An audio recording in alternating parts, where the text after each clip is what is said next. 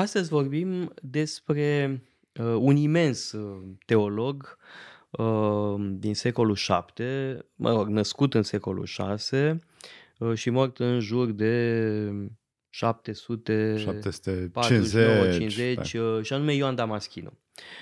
Ioan Damaschinul, care este asociat cu apărarea cultului icoanelor, deci va trebui să-l situăm în contextul crizei iconoclaste și în același timp este autorul unei foarte ambițioase opere teologice, un fel de suma teologica în epoca sa. Nu în ultimul rând, lui Ioan Damaschinul îi se atribuie un foarte faimos roman teologic și anume Varlaam și Ioasaf, o să îl menționăm, deși nu este scris de Ioan Damaschinul. Dar să începem cu criza iconoclastă, care este inițiată de împărații dinastiei isauriene, care consideră că în felul ăsta trag preșul de sub picioarele islamului. Da? Islamul fiind iconoclast, un creștinism fără icoane, are mai multe șanse de a rezista concurenței islamice. Bun, nu știu dacă chiar ăsta a fost calculul împăraților isaurieni, dar ăsta este contextul în care se înscrie opera lui Ioan Damaschinul. Da? Criza iconoclastă începe la începutul secolului VIII, ori Ioan Damaschinul este cel care dă replica la această nouă doctrină susținută de puterea imperială. Da? Și scrie o serie de tratate împotriva iconoclaștilor. Cred că trebuie neapărat menționat faptul că Ioan Damaschinul, evident din nume, se naște în Damasc. Ori Damascul făcea parte din califat. Califatul islamic nu făcea parte din Imperiul Bizantin, de altfel Ioan Damaschinul nu trăiește niciodată în Imperiul Bizantin. Trăiește mai întâi la Damasc, bineînțeles, pentru o lungă perioadă de timp, acolo crește, acolo activează, după care pleacă în Țara Sfântă, se călugărește. E interesant pentru că el vine dintr-o familie creștină și creștinii au un rol important în administrația musulmană. Asta ne spune ceva despre realitățile epocii, despre faptul că, bineînțeles, elita câștigătoare musulmană, elita invadatoare, permite libertate religioasă într-o anumită măsură, atât timp cât se poate folosi de talentele administrative ale celor care aveau știință de carte. Ioan Damaschinul primește, bineînțeles, o educație strălucită, se vede, bineînțeles, în tot ce scrie, pentru că a scris foarte mult. Când e vorba de criza iconoclastă, lupta dintre cei care credeau că trebuie interzise icoanele și cei care le prețuiesc în continuare, Ioan Damaschinul vine cu următoarea idee. Este greșit să încadrăm venerarea icoanelor la idolatrie. Pentru că, sigur, există porunca din Biblia iudaică, din Vechiul Testament, cum vrem să-i spunem, să nu-ți faci chip cioplit. Sigur, toată lumea e de acord în context monoteist. Dar teza lui este că noi nu venerăm icoanele în sine, ci ele fac o anumită trimitere către ceva. Sunt semne către altceva. Da. Da. Sigur, după părerea lui, această interdicție radicală era valabilă pentru evrei, întrucât ei nu erau suficient de maturi din punct de vedere spiritual și religios, deci ei nu aveau voie cu niciun fel de chip cioplit. În schimb, creștinii pot să aibă așa ceva în viziunea sa.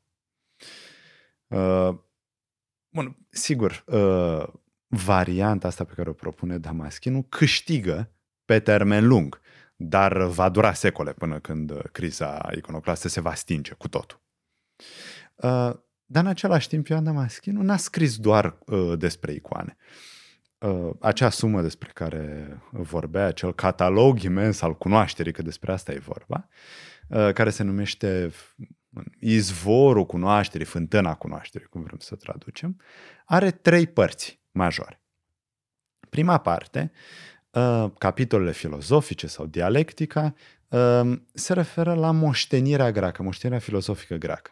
Pentru că Ioan Damaschin este perfect conștient de faptul că nu poți să gândești, nu poți să faci teologie fără să te încadrezi în acest curent intelectual grec, fără să îi cunoști foarte bine pe înaintași și să folosești limbajul conceptual pe care l-au dat grecii, fie că erau creștini, fie că nu. Partea a doua ține de lupta sa contra ereziilor. Tot felul de erezii, de la maniheiști la, interesant, islam. Consideră că islamul este o erezie, e ultima erezie, sigur, după asta va veni Apocalipsa, va fi a doua venire a lui Isus.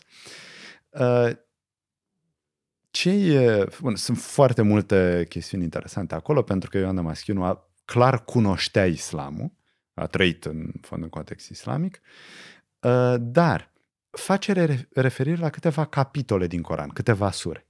Le avem, pe trei dintre ele le avem, pe una nu avem. Asta ne spune că există o istorie de redactare a Coranului, că nu s-a format de la bun început Coranul așa cum îl avem astăzi. Bun, sigur, asta poate să sune de neacceptat pentru un gânditor rigid islamic, dar și islamul, la fel ca toate celelalte mari religii, are o istorie și textele se formează. Și, bineînțeles, partea cea mai importantă despre credința ortodoxă, care ne vorbește despre Dumnezeu, ne vorbește despre creație, despre oameni, ne vorbește despre Isus, asta a treia parte, despre întrupare, și a patra despre diverse lucruri. Aici e destul de greu să clasificăm ultima parte despre ce e vorba. E vorba de doctrină escatologică, e vorba de venerare a crucii, de pildă, e vorba de sărbători. Sunt mai multe lucruri care intră aici, în ultima parte din credința dreaptă, din credința ortodoxă. Primele trei părți sunt mai ușor de catalogat. Și bun, noi acum spunem credință ortodoxă, dar ar trebui să ne ferim de anacronism. Înseamnă pur și simplu credință dreaptă, pentru că la momentul ăsta nu avem încă schisma între catolici, ortodoxi. Tot ce spuneau catolici, toți ce spuneau ortodoxi, pentru că ortodox înseamnă credință dreaptă, catolic înseamnă universal. Deci nu exista încă această diferențiere care va apărea după 1054 și, bineînțeles, mult mai târziu, după Cruciada a patra. Sunt momente importante. Aș vrea să reiau puțin unele elemente pe care le-ai evocat. În tratatele împotriva iconoclaștilor, un pasaj, după mine, absolut esențial este acela în care Ioan Damaschinu distinge între mai multe sensuri ale cuvântului icoană. Începând cu Isus. Isus este icoana lui Dumnezeu. Da? Fiul este icoana Tatălui. Da? Deci avem acest sens extrem de înalt al cuvântului icoană. Da? Deci de la Iisus, icoană a lui Dumnezeu, de la Fiul ca icoana lui, a Tatălui, până la bucata de lemn, de sticlă, ce-o fi, care reprezintă icoana în sensul concret al cuvântului, avem mai multe sensuri. Omul este icoana lui Dumnezeu, pentru că este făcut după chipul și asemănarea lui Dumnezeu și așa mai departe. Da? Deci, cred că acel pasaj este absolut esențial. Și aici asigur că îl ajută excelenta lui formație filozofică și o reflecție de sorginte platoniciană asupra imaginii. Ce este imaginea? Imaginea ca semn care trimite către o realitate transcendentă. Da? Deci e esențial din acest punct de vedere.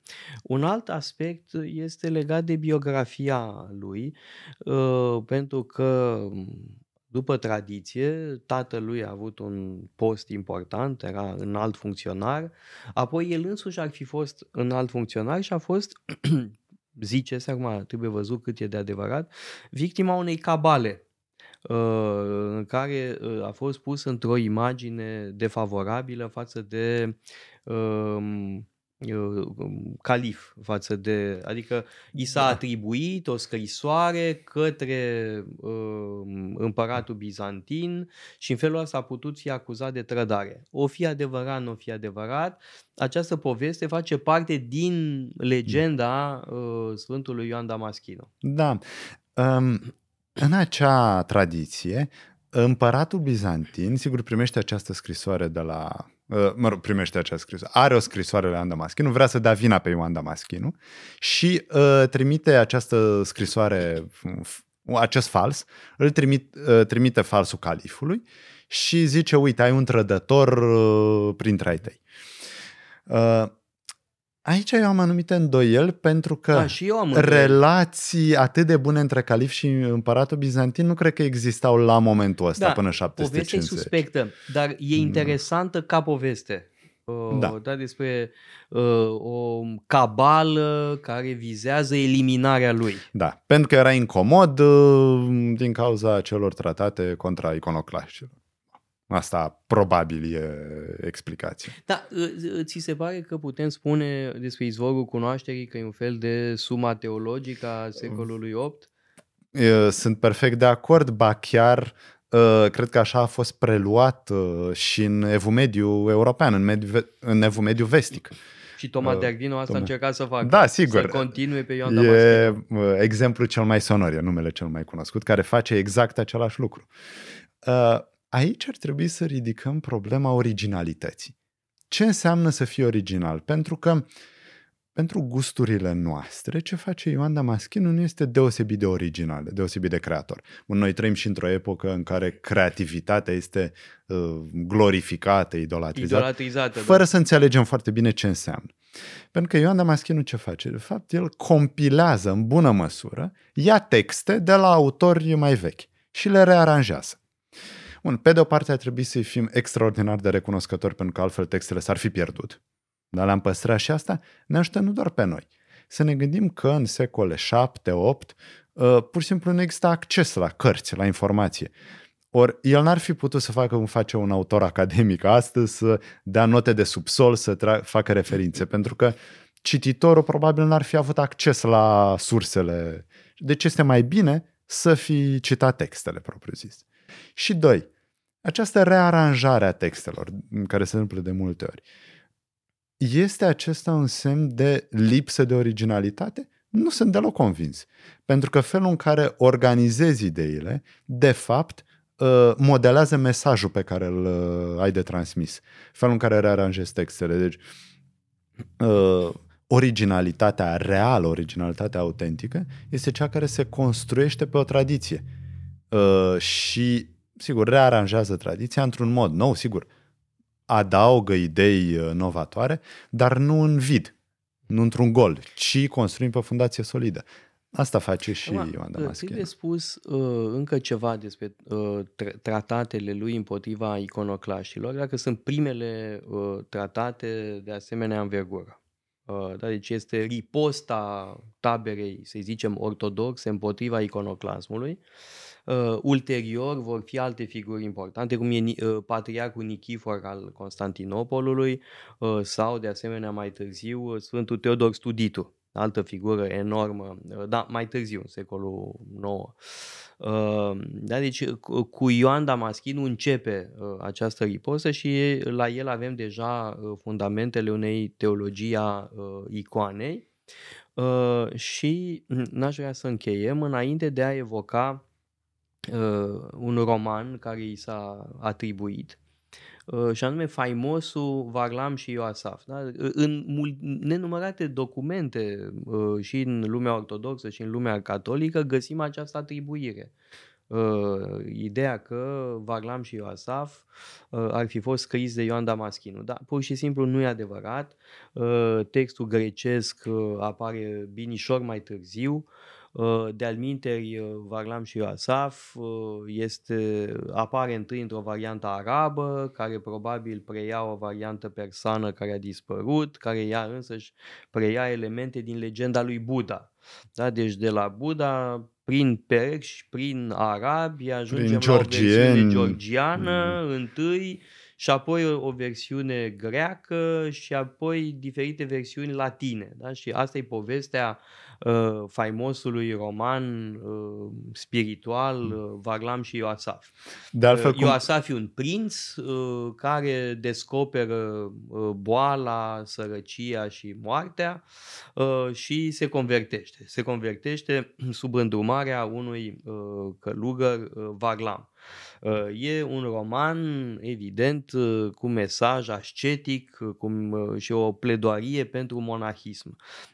E un roman absolut extraordinar, da? Este fascinant de-a dreptul și are multe variante, iar varianta greacă îi este atribuită lui Ioan Damaschinul. Atribuirea e falsă, romanul e scris vreo 2 secole, dacă nu chiar 3 secole mai târziu, în varianta greacă.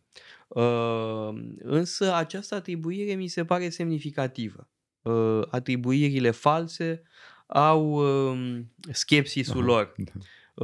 Și în cazul de față e vorba de un om care avusese o poziție foarte înaltă, zice-se, da? După legendă ar fi fost foarte important în administrația califului la Damasc și a trebuit să părăsească această poziție atât de influentă în urma mașinațiunilor și comploturilor și intrigilor de care vorbeam mai devreme. Da? Deci aici poate că aș vedea explicația acestei atribuiri greșite, dar cu toate astea semnificative.